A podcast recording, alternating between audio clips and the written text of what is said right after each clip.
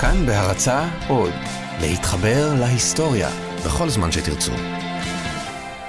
בסדרת הטלוויזיה הקומית המפץ הגדול, מפעיל הדוקטור שלדון קופר תוכנית רשת בשם Fun with Flags.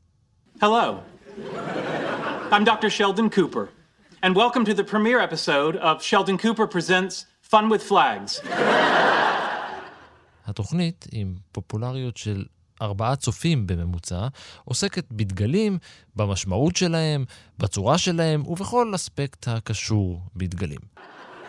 Over the next 52 weeks, you and I are going to explore the dynamic world of vexillology. Hang on, Dr. C. What's vexillology? Vexillology is the study of flags. Cool.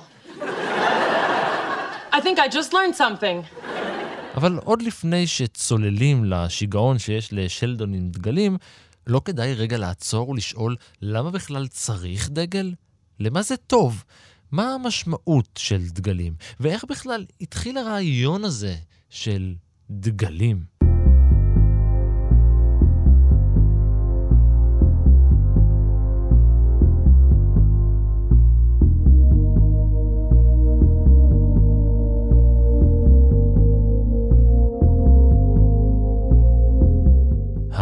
אני ערן מנהר ואתם על מנהר הזמן. מדי פרק אנחנו מספרים לכם על מקרה שקרה בעבר מזווית שכנראה עוד לא הכרתם. הפעם אתם מוזמנים להניף את הידיים אל על, להכניס את חוליית הדגלנים ולפרוס את הבדים הצבעוניים, כי הפעם אנחנו יוצאים למסע אל ההיסטוריה של הדגלים.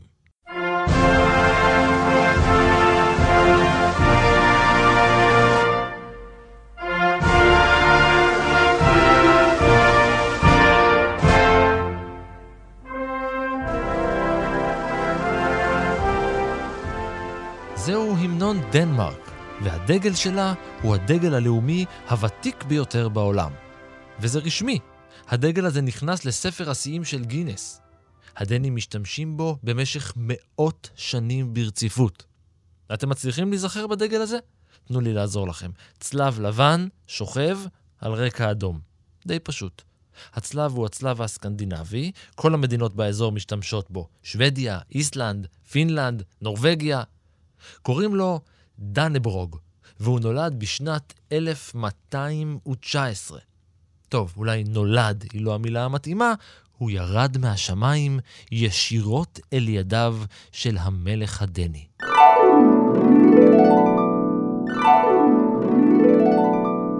הסיפור הוא כזה. המלך ולדמר השני הוביל את צבאו האימתני אל אסטוניה, מה היה להם לחפש שם? הם יצאו חדורי אמונה במטרה להמיר את דתם של האסטונים המקומיים לנצרות, ואם אפשר שזה יהיה בכוח הזרוע. אז הם צחצחו חרבות, עטו שריונים ונחתו על החוף האסטוני הקר, רק כדי לגלות שהאסטונים המקומיים מקבלים אותם בהכנעה. אותם ואת הדת החדשה שלהם. המנהיגים שלהם הפכו את המלך ולדמר השני למלך שלהם, וכולם התנצרו. איזה כיף. אבל אז, כמה ימים אחרי זה, אלפי אסטונים זועמים הגיחו בהתקפת פתע על הכוחות הדנים שעמדו מול מפלה צורבת, משפילה והרסנית. פתאום...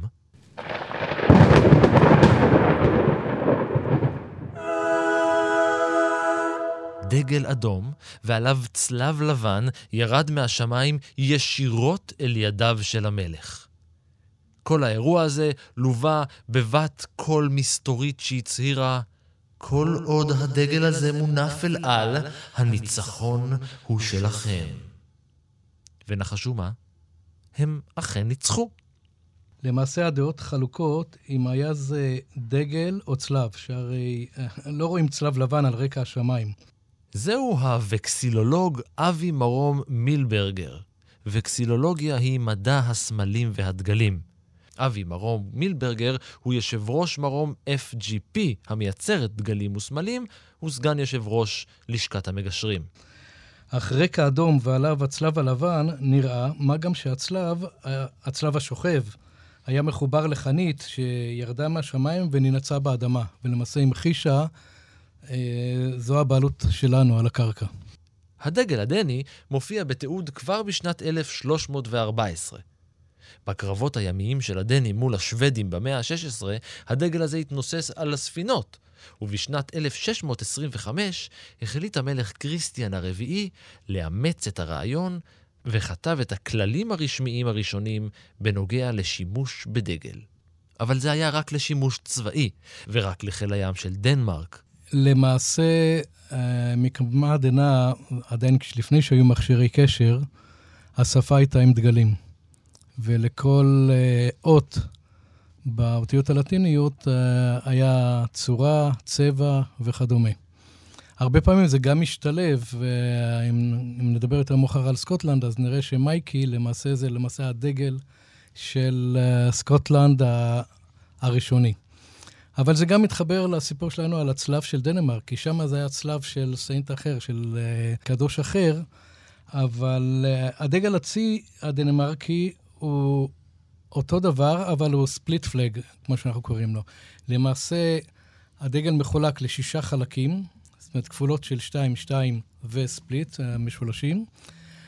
שתי החלקים הראשונים של הדגל הם מרובעים שווים. אחר כך יש לנו עוד מרובע, ואחר כך יוצאים שני משולשים משרי זווית. למעשה, הדגל הימי הוא גם בצבע יותר כהה, בכדי uh, להמחיש יותר את הדם הרב שנשפך על הדגל. עד היום, בחלק מהמקומות, עדיין משתמשים בדגל הזה. ב-1748 הוא קיבל מעמד רשמי. הממשלה הדנית הורתה לכל ספינות הסחר להניף את הדגל בראש התרנים. ביוני 1748 תוקנו תקנות לדגל הדני. התקנות דיברו על זה שהדגל יהיה אדום עם צלב לבן, שעובי הצלב צריך להיות 1 חלקי 7 מגודל הדגל, שני שטחי השטחים הקרובים לתורן, מה שהסברתי קודם, ריבועים, והשתי שטחים השניים ביחד הם כפול לשטח הראשון, אבל נגמרים בספליט. בים התיכון נאלצו הספינות להניף דגלים שנושאים גם את החותם המלכותי כדי להבדיל אותם מספינות ממלטה, שהיה להם דגל די דומה. ב-1785 הפך הדנברוג לדגל הרשמי של הכוחות המלכותיים של דנמרק, וכמה עשרות שנים אחר כך הוא הפך לדגל של כל הצבא הדני. התושבים בדנמרק הפכו פטריוטים, כולם החלו להניף את הדגל. אז הממשלה הדנית הוציאה חוק האוסר על שימוש בדגל למטרות אזרחיות. מה עשו התושבים? עברו על החוק. כל כך עברו על החוק, שהממשלה נאלצה להתקפל, החוק בוטל, והדגל שירד מן השמיים הפך לדגל הרשמי של הממלכה עד היום. הדגל השני שמתחרה על התואר הדגל הוותיק בעולם הוא הדגל הסקוטי. גם אה, דגל סקוטלנד מקורו בהגדה של ניצחון בקרב. בשנת 832 לספירה, הסקוטים נלחמו בשבטים אנגליים בהנהגת המלך אנגוס השני. המלך ואנשיו היו מוקפים ועל סף תבוסה. למחרת היום אה, הופיע צלב, צלב אלכסוני, צלב אה, saltire, שלמעשה, אה, בשונה מהדגל הדני, הוא למעשה באלכסונים. אבל גם פה, למעשה, אנחנו לא יודעים אם זה היה צלב שירד מהשמיים, או שהם רק דמיינו את זה. אבל בכל אופן, אה, בהופיע הצלב בשמיים, אה, הם אה, ניצחו את הקרב. ומאז למעשה הוא משמש הסמל של הסקוטים. עד היום בבניין הפרלמנט הסקוטי באדנבורו מונף הדגל הזה לצד הדגל של הממלכה המאוחדת, ה-Union Jack, וליד דגל איחוד אירופה. הדגל ירד משמיים, ולמעשה זה מה שזה סימן, את השמיים מאחורי הצלב. חבל שאתם לא יכולים לראות את זה. באולפן פזורים כרגע עשרות דגלים, השולחן והכיסאות מלאים בדגלים של כל מיני מדינות בכל מיני צבעים. המילה דגל מגיעה אלינו מהשפה האכדית, שם דיגלו הוא מראה, ודגלו זה להביט. מהאכדית התגלגל השורש של האשורית, עם אותה משמעות, מבט. ואז עבר הדגל אל הארמית הממלכתית, שהשפיעה השפעה נרחבת על העברית של הימים בהם שלטו באזור, הפרסים. המשמעות נותרה אותה משמעות, לראות. דגל הוא משהו שרואים. אז מה? כל דבר הוא משהו שרואים. איך חתיכה של בד עם ציורים עליה קיבלה את המילה הקריטית הזאת? התשובה היא בכוח צבאי.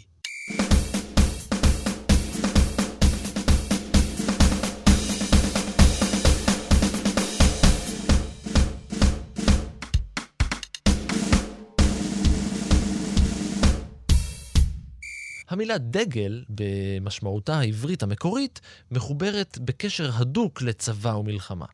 היא מופיעה לראשונה בעברית בספר במדבר, אבל שם המשמעות שלה היא יחידה צבאית, משהו בסדר גודל של פלוגה. עם הזמן, חתיכת הבד שהתנוססה לפני מחנה החיילים קיבלה את שם הקבוצה והפכה לדגל. בשמות י"ד-ח' גם נזכר אה, שעשו להם דגל ונס להתנוסס, ויוצאים בשמחה ובשירים, בתוף ובכינור, כדמות הנגאלים מעבדות לחירות. זה מאוד חשוב להבין את המשפט הזה, כי למעשה, הרבה פעמים כששואלים אותי, למה הדגל כל כך חשוב?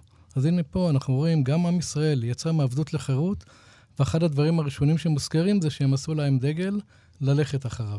התעוררו אחרי זה הרבה מאוד ויכוחים, אם מותר לעשות דגל, אסור לעשות דגל, עבודה זרה, לא עבודה זרה. עד היום אנחנו נתקלים בחילוקי דעות כאלה. למעשה במפעלים שלנו במרום FGP אנחנו עושים את כל סוגי הדגלים של כל uh, המפה הפוליטית וה... בוא נקרא לזה הזרמים שיש לנו בארץ ובעולם דרך אגב, נגיע לזה אולי גם אחר כך.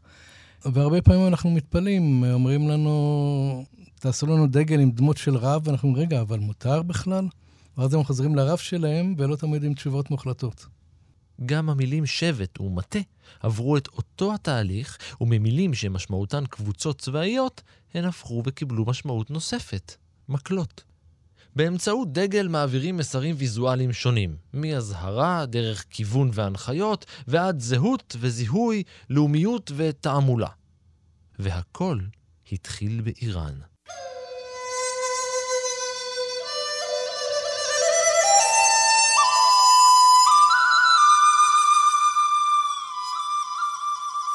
מתישהו בעת העתיקה התחילו השבטים הפזורים ברחבי דרום-מזרח אסיה להשתמש בסימונים שונים על גבי יריעות בד בקרבות שלהם.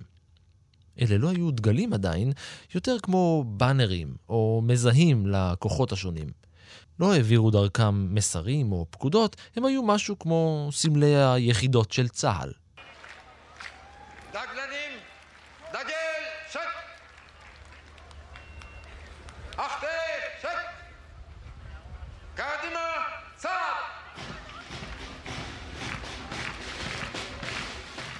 מכירים את הסמל של העית מעל הגייסות הרומים? כזה. לכל יחידה, נס משלה. מאזור סין והודו התפשט השימוש בניסים האלה והגיע עד לאזור פרס בימי הממלכה האחימנית. אנחנו מדברים על 300, 400, 500 לפני הספירה. זה קורה אז, וזה עובר מהר, מהר מאוד לציים הימיים. אם ביבשה היה אפשרות בכל זאת להעביר מסרים על ידי רצים, בים, ומה גם אם הוא סוער מפעם לפעם, אי אפשר לשלוח שליחים בין אונייה לאונייה. ואז התפתח עוד יותר שפת הסימנים על ידי דגלים. אחרי האחמנים הגיעו הססנים לפרס והקימו אימפריה. האימפריה הזאת שרדה עד שנת 651 לספירה. מה שהיה מיוחד באימפריה הזו, זה שבפעם הראשונה היא השתמשה בשדה הקרב בדגל שנקרא דרפש קוויאני, דגל המלכים. נכון, האימפריה הססנית נפלה כשכבשו הערבים את פרס, אבל הדגל שלה ייצג את ממלכת פרס בקרבות. הוא נודע בכל העולם העתיק. זו הסיבה שהדרף שקוויאני נחשב לדגל הלאומי הראשון של איראן. האגדה מספרת שהדגל הפרסי, אותו דרף שקוויאני, היה סמלו המיתולוגי של נפח מיתולוגי שהפך לגיבור מיתולוגי. קראו לו קאבה, והוא הוביל מרד בשלטון הזר שכבש את המדינה. הוא הוביל את המורדים, וכדי לאחד אותם סביבו, הסיר את סינר הנפחים שלו וקשר אותו גבוה על החנית שלו. כך נולד הדרף שקוויאני. לאחר המלחמה הותר הדגל המאולתר באבני חן והפך לסמל העצמאות הפרסית מול כובש זר. הדגלים הפכו לעצם אותו יש ללכוד ועליו יש להגן. במרוצת הזמן ועם התפתחות הלוחמה בשדה הקרב, הדגל ייצג את מי שנשא אותו. בדרך כלל, בעת ההיא, נושאי הדגל, היה להם כבוד מיוחד.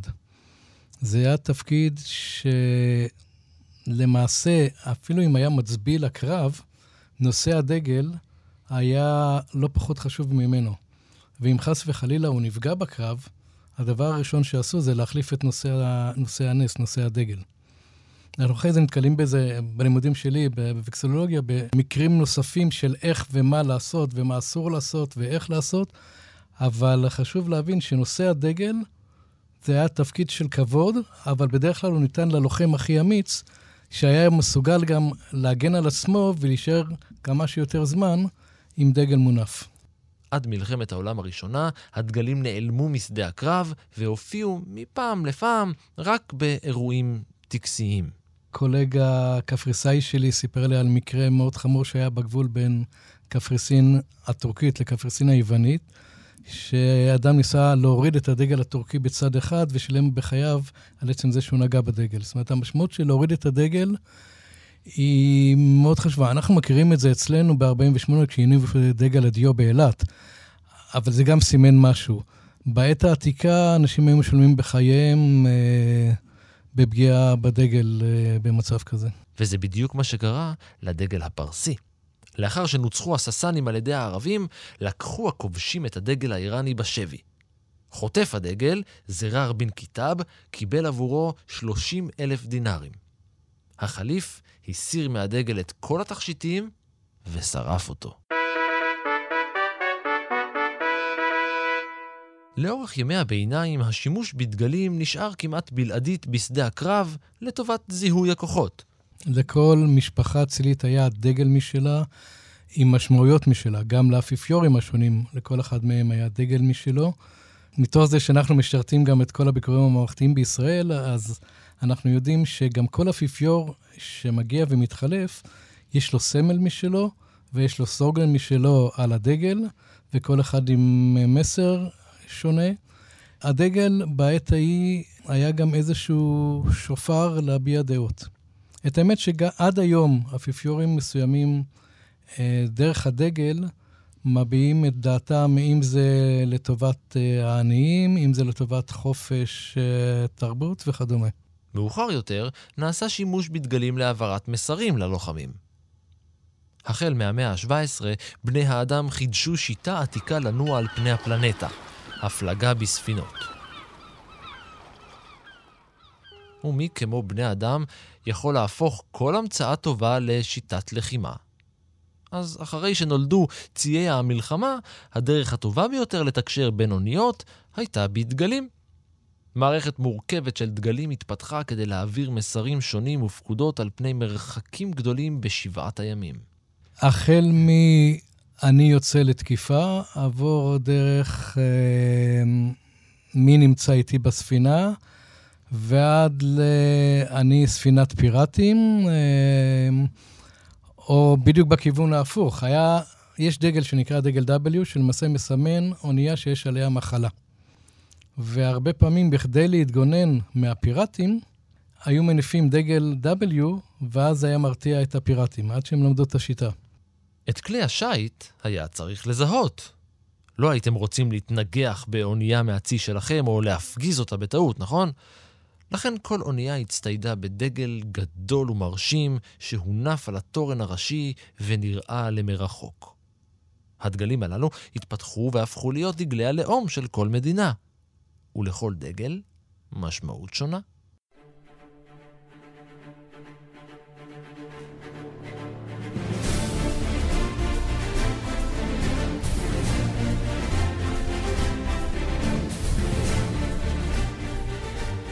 כמובן, יש את uh, הדגלים של uh, שודדי או שודדות הים.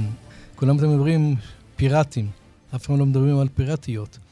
אבל היו בהיסטוריה גם פיראטיות. בהתחלה הם הופיעו רק כבודדות בתוך צוות, אבל uh, היה לפחות מקרה אחד של ספינה שבתוכה היו רק פיראטיות. הם הניפו את הדגל הרגיל, את הג'וליה שמח, אבל על בד אדום, ובלי העצמות בצלב, כי בעת ההיא זה סימן גם אה, יחסים לעולמים עם נשים. אז אותן פיראטיות הניפו דגל אדום, אבל רק עם הגולגולת. אולי זה נראה לכם שדגלים לאומיים היו פה מאז ומעולם, אבל לא. השימוש בדגלים כמזהי לאום מחוץ לגלי הים החלו בסוף המאה ה-18. בעוד העולם חווה גל של בינלאומיזם והתקרבות, הימים הפזורים בו החלו לחוש רגשות לאומיים חדשים. זו הייתה תקופה בה נולדה למשל התנועה הציונית, בה הומצאה השפה הבינלאומית אספרנטו, בה קמה ברזיל החדשה. זוכרים? דיברנו על זה בפרקים קודמים. ולכל זהות לאומית חדשה היה צורך בסמל. סמל מזהה, שיעמוד בראש המחנה שלה. כולם רצו דגל משלהם. וזה לא שלא היו זהויות לאומיות שונות שמיוצגות בדגלים עד אז, כן? אפשר לראות את זה בדגל בריטניה המפורסם, שמורכב משלושה דגלים שונים. הראשון הוא דגל אנגליה הלבן, עליו מופיע הצלב האדום של ג'ורג' הקדוש. הצלב הופיע עוד בימי הביניים כסמלה של אנגליה. ג'ורג' הקדוש הפך למגן ופטרון אנגליה, והסמל הנוצרי הפך לסמלה של האומה כולה.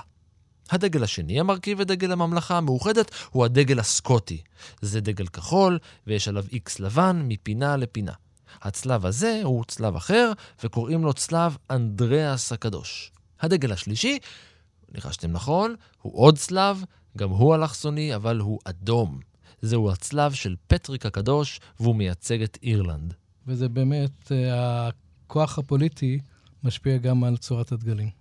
כמו כל כך הרבה דגלים, גם דגל בריטניה מורכב מכחול, אדום ולבן. שלושה צבעים. tri color. טריקולור. הטריקולור המפורסם ביותר בעולם הוא דגל צרפת.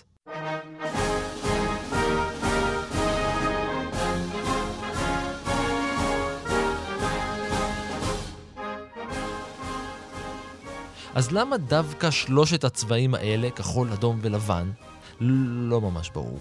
והכל התחיל במרקיז דה לפייט. כמפקד המשמר הלאומי של פריז, האיש היה מחובר לשלטון, וצבע הממלכה הצרפתית היה לבן.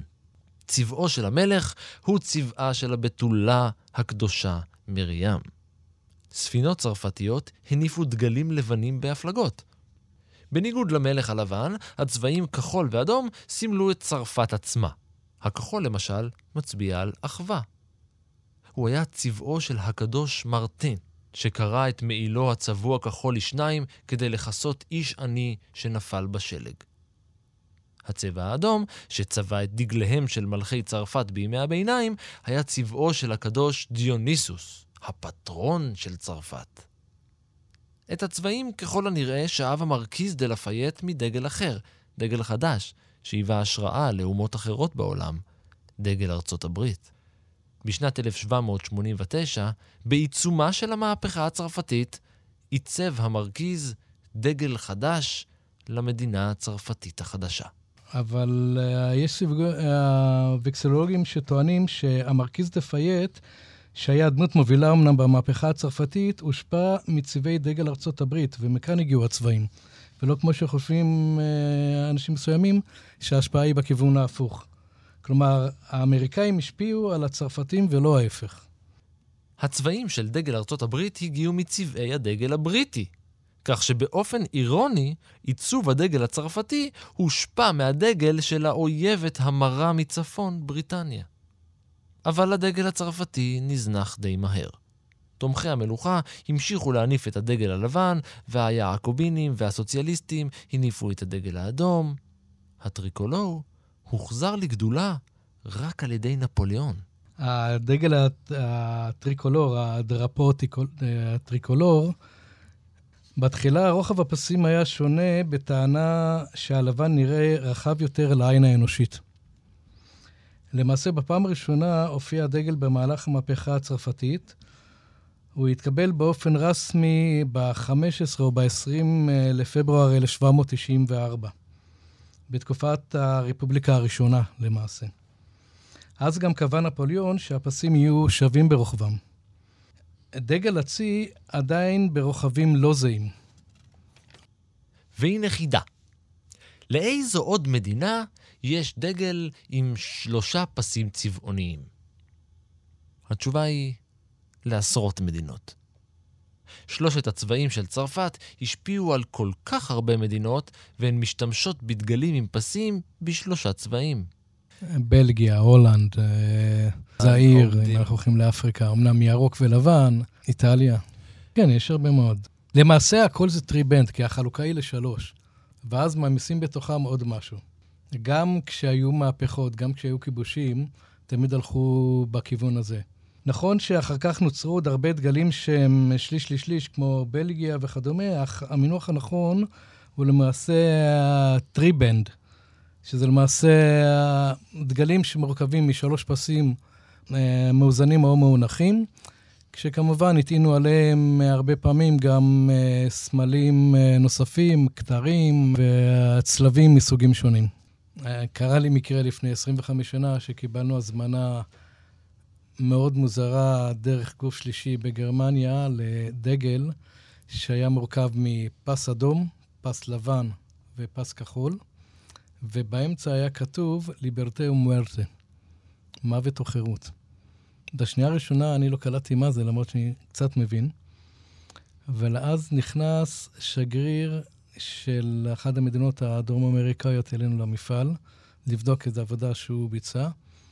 ואז אמרתי, תגיד לי, אתם יודעים מה אתם מדפסים? אתם מדפסים את הדגל של המהפכה הבאה בשלוש נקודות. סיפור שלם, כמעט תקרית דיפלומטית, כי זה היה בניגוד לאינטרסים שלהם. זו הצורה הקלה ביותר לבנות דגל. לקחת דגלים נוספים ולהרכיב עליהם, או אגדות שמוסיפים אותם. למעשה אנחנו היחידים שיש לנו מגן דוד, אבל יש המון צלבים בדגלים, צלבים מכל הסוגים, מכל המינים. במדינות ערב תמיד יש לנו גם את הירוק הערבי. אחת הדוגמאות החריגות ויוצאות הדופן לדגל מסוג triband היא דגל העדה הדרוזית. מדובר בדגל עם משולש וכוכב, והוא מציג פסים באדום, צהוב, ירוק, כחול ולבן. הצבעים האלה מסמלים קשת רחבה מאוד של ערכים, כמו גבורה, אומץ, אהבה, ידע, הערה, חיטה, אדמה, טבע, סובלנות, סלחנות, אחווה, שמיים, מים, שלום, פיוס, טוהר. אבל יש עוד פרשנות פחות מורכבת. הצבעים הם צבעי הכובעים של הנביאים השונים בהם מאמינים הדרוזים. יש לי עוד כובע של סגן יו"ר לשכת המגשרים, ויצא לי לייצר עבור הדרוזים את הדגל שלהם, ובמקרה מי שעשה את ההזמנה הוא גם מגשר כמוני. ויצאנו לדבר על גישור, ויצאנו לדבר על שלום עולמי באופן כללי, באזורנו ולא באזורנו. והוא דווקא הדגיש את זה שהדגל שלהם הוא דווקא דוגמה של האיכות של כל מה שדיברנו עליו קודם. דווקא דרך הדגל אפשר לגשר בין כל הדעות, בין כל הרגשות ובין כל מה שעוטף עם במדינה מסוימת. הדגל הדרוזי זהה עבור הדרוזים בישראל, בסוריה ובלבנון. הדגל לא מייצג ריבונות דרוזית. הייתה בעבר ריבונות דרוזית בהר הדרוזים בסוריה בשנים 1921 עד 1936. זה היה תחת השלטון של המנדט הצרפתי. שאם אתה היום רוצה להכריז על מדינה, אחד מהכללים הם שיש לך דגל, סמן והמנון. אם נדבר קצת על אקטואליה, אז אנחנו עזרנו לקולגה קטלני שלנו לאחרונה. בטח אה, ראיתם את זה בטלוויזיה, זה דגל שמודפס על רקע צהוב זהב, עם פסים אדומים, ועם כל מה שקרה שם, בכל זאת, אחד מהדברים שהם התעקשו עליהם, וזה גם חקוק בחוקה המקדימה שלהם, הם הניפו את הדגלים. אבל אז באו הבדלנים מביניהם, וביקשו שנסלם גם את הדגל עם המשולש הכחול, שהטענו עליו כוכב מחומש לבן, שהוא לא חוקי. אסור להניף אותו בספרד, ואנשים נעצרו ויואשמו בעבירה פלילית, כי אסור להניף אותו. את הדגל הקטלני מותר להניף. זה קרה לנו גם בארץ. אני לא אשכח את זה לפני עשרות שנים, uh, הגיעו אליי uh, אנשי אש"ף וביקשו שאני אייצר את דגל uh, אש"ף. אמרתי, רבותיי, זה לא חוקי, אני לא מייצר את זה.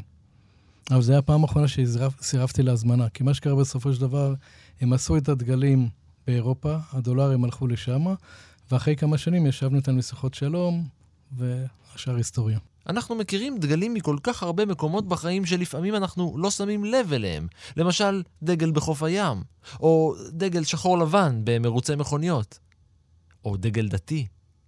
כן, דגל דתי. בבודהיזם למשל, משתמשים בדגלי תפילה מיוחדים. דגלי לאום מסוימים מציגים אלמנטים דתיים, כמו דגל טורקיה, עליו מופיע הסהר המוסלמי, או דגל ישראל. ויש דגלים שמסמלים דת שלמה, כמו הדגל הנוצרי.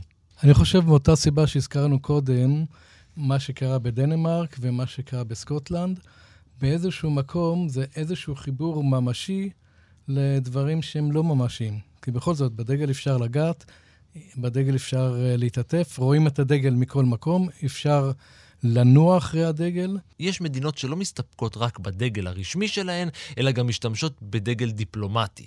זה הדגל שמתנוסס מעל השגרירויות והקונסוליות ברחבי העולם. מדובר בדגל כמעט זהה לדגל הלאום, רק עם תוספת או שינוי. בריטניה ותאילנד מוסיפות אלמנט במרכז הדגל. בדגלים של בריטניה נוסף מגן מלכותי, ובזה של תאילנד, פיל. נציגי ארצות הברית בעולם משתמשים בדגלים של שירות החוץ האמריקאי.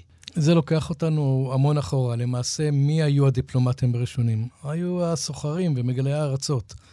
ולמעשה זה היה דגל הצי שהגיע ראשון למדינה הזרה. ודרך זה זה השתרש לדגל דיפלומטי. אבל למעשה, מי היו הדיפלומטים הראשונים? הסוחרים הראשונים שגילו מדינות. והם גם הרבה פעמים שימשו כשגרירים בפועל. אז למעשה הדגל הימין נהיה הדגל הדיפלומטי. שוודיה ונורבגיה עשו שימוש פעם בדגל דיפלומטי מיוחד שציין את האיחוד בין השתיים, איחוד שנפח את נשמתו ב-1905. ואם כבר הזכרנו פוליטיקה, שווה להזכיר קצת דגלים פוליטיים, לא? הדגל הפוליטי אולי המוכר ביותר הוא דגל הגאווה, אבל זה בימים האלה. עד לפני שנים לא רבות, הדגל הפוליטי הידוע ביותר היה דגל התנועה הסוציאליסטית.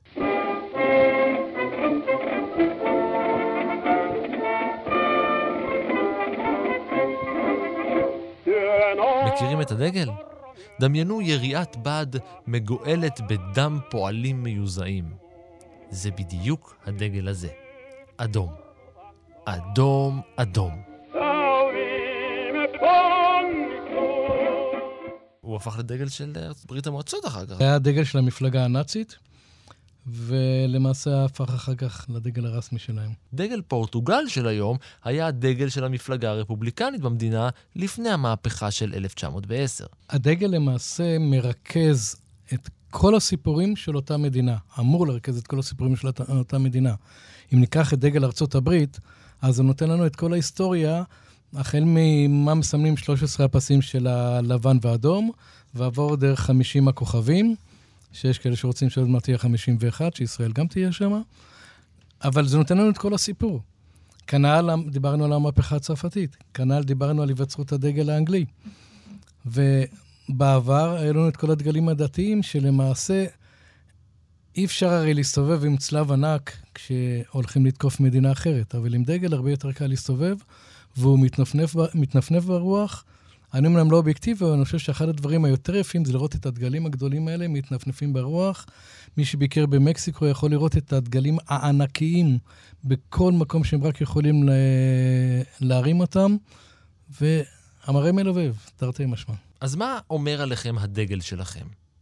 אילו רגשות מתעוררים בכם כשאתם רואים את הדגל? בכלל, איזה דגל מייצג אתכם? דגל המדינה? דגל של מדינה אחרת? אולי הדגל של הבית שלכם? Section 9, miscellany. the apartment's flag is a gold lion rampant on a field of azure. We have a flag?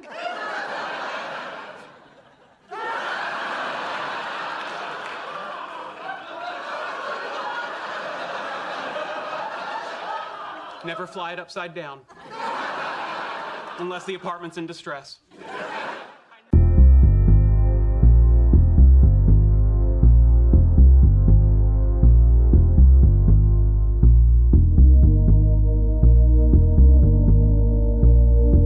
ועד כאן מנהר הזמן להפעם. תודה לאבי מרום מילברגר, תודה גם לאור מנהר שהיה על ההפקה ולא הפסיק לנופף, לניר גורלי שהיה על העריכה ועמד בדגל כל התוכנית, ולאייל שינדלר שסייע באולפן וחרטנו אותו על דגלנו. סיפורים נוספים מההיסטוריה ופרקים אחרים של מנהר הזמן ניתן למצוא באתר שלנו בכאן.org.il/פודקאסט. אתם מוזמנים לעקוב אחריי ברשתות החברתיות, בפייסבוק ובטוויטר, להגיב, להציע רעיונות, ובעיקר, להתחבר. אני ערן מנהר, לשוב וניפגש בפרק הבא.